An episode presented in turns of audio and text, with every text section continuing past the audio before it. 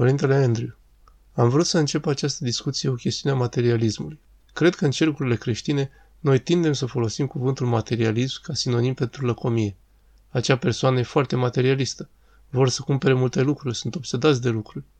Dar nu asta înțelegem prin materialism în legătură cu ce vorbim noi aici. Deci dacă ar fi să dai o definiție pe scurt pentru materialism, părinte, cum ai formula? Părintele Steven, e practic credința că materia și energia și relația dintre ele și interacțiunile lor sunt tot ce există. Da, nu există demoni, zâne. Nu există demon Dumnezeu, fără Dumnezeu. Fără minuni doar. Omul n-are suflet. Matematica și științele explică totul, da. Părintele Andrew, există doar atomi care se lovesc unii de alții și asta e tot, nu? Într-un fel e cumva cel mai determinist univers, unde tot ce gândești, simți, faci și vorbești a fost de fapt predeterminat din momentul, să zicem, a Big Bang-ului, care a făcut ca toți atomii să înceapă să se lovească unii de alții și acum i s-au lovit și te-au făcut pe tine pentru această mică clipită a timpului. Dacă sună cam fără sens, asta pentru că este. Dar noi nu credem asta. Noi nu suntem materialiști. Noi credem că există un caracter nematerial al realității. Dar iată care e chestia. Creștinii moderni, mi se pare, sunt materialiști. Și iată de ce zic asta. Nu pentru că majoritatea creștinilor ar crede că nu există un element imaterial al realității, că n-ar crede că au suflet, că n-ar crede că există îngeri, că n-ar crede că Dumnezeu este real. Creștinii vor zice, adică n-am întâlnit niciodată un creștin care să nu creadă într-o realitate nematerială. Poate ori exista, nu știu. Nu mi se pare a fi creștinism. Dar eu zic că creștinii moderni sunt materialiști nu voit, ci prin obicei, că în viața de zi cu zi, felul în care ne ducem viața este ca și cum lumea 3D a simțurilor este tot ce există. Exemplul pe care îl dau deseori este cum odată am mâncat ceva mai multă pizza și câteva ripioare picante. Sunt cam pe la vârsta de mijloc. De fapt, părintele Steven și cu mine suntem cam de aceeași vârstă. El este puțin mai bătrân cu câteva luni doar, dacă mi-amintesc bine. Da. Ajungi la o vârstă, mănânci aripioare picante și pizza și chestii de-astea, iar măruntaiele îți vor da de știre mai încolo, poate imediat, că nu a fost cea mai bună idee.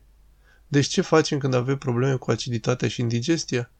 Iei antiacizi, mesteci pilulele astea mici, mie îmi plac cele mentolate, și te simți mai bine și asta e tot. Ai avut o problemă, ai luat un medicament și bum, te simți mai bine, nu? Nu e nimic în neregulă cu asta. Dar în ce moment de-a lungul acestui șir de experiențe și răspunsuri am inclus ceva legat de Dumnezeu sau de Sfinți? Dacă ideea unei indigestii acide pare ceva prea trivial pentru a-L implica pe Dumnezeu în asta, atunci înseamnă că ești materialist prin obicei. Iar eu sunt. Cred că și toți ascultătorii probabil sunt. Acum e posibil să fie și niște ascultători foarte duhovnicești, care nu sunt, și dacă e așa, rugați-vă pentru noi. Dar eu cred că majoritatea dintre noi suntem materialiști prin obicei. Celălalt exemplu pe care îl dau este dacă cineva, am văzut asta de multe ori ca preot, cineva se îmbolnăvește, se duce la spital. După ce ajunge la spital, sună preotul. E interesantă ordinea, nu-i așa? Întâi să luăm medicamentul și apoi vom adăuga și niște rugăciuni. Nu e nimic în neregulă cu medicamentul, nimic în neregulă cu mersul la spital, nimic în neregulă cu doctorul. Acestea sunt toate lucruri pe care Dumnezeu le oferă. Dar tindem să privim rugăciunea ca pe un fel de frișcă de pe tort sau nu uita să te rogi. Acesta e modul în care funcționăm. Suntem un fel de materialiști prin obicei. Deci aceasta ne ridică o problemă, în special atunci când trăim momente în viață când realizăm că obiceiurile noastre materiale nu ne rezolvă de fapt problema. Nu rezolvă.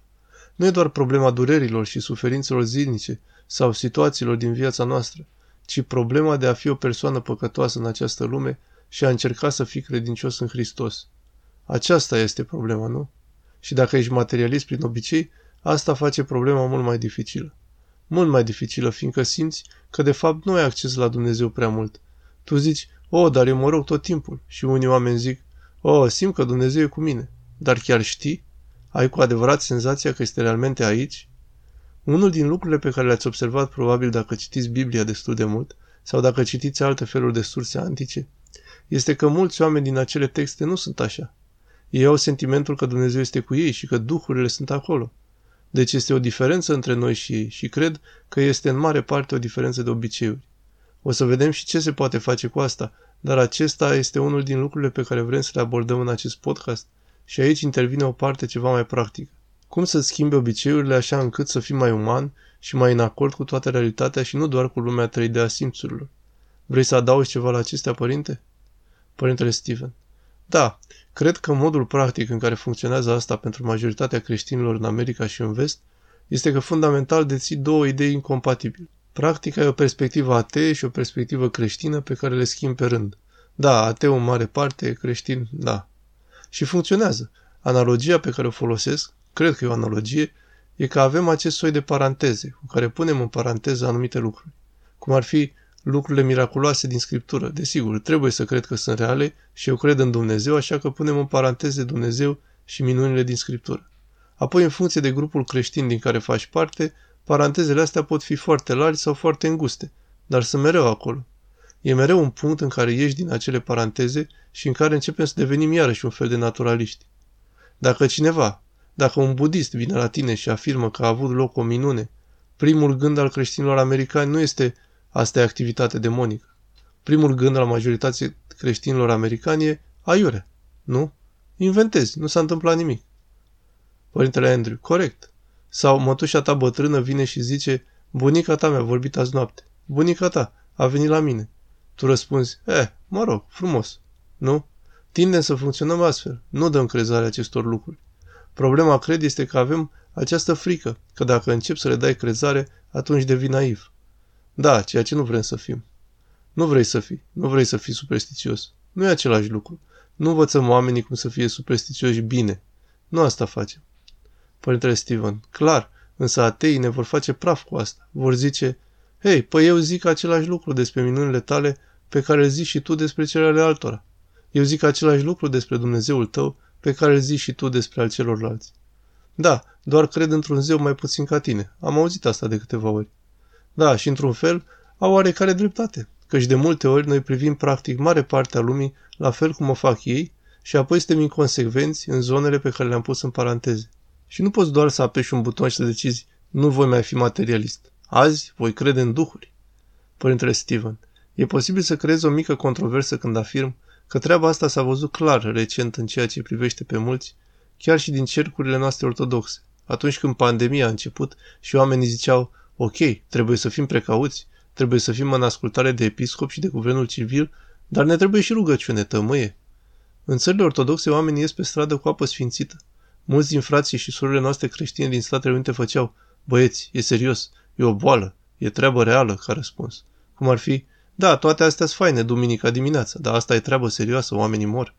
Da, da, nu chema preotul pentru asta. Avem nevoie de epidemiologi.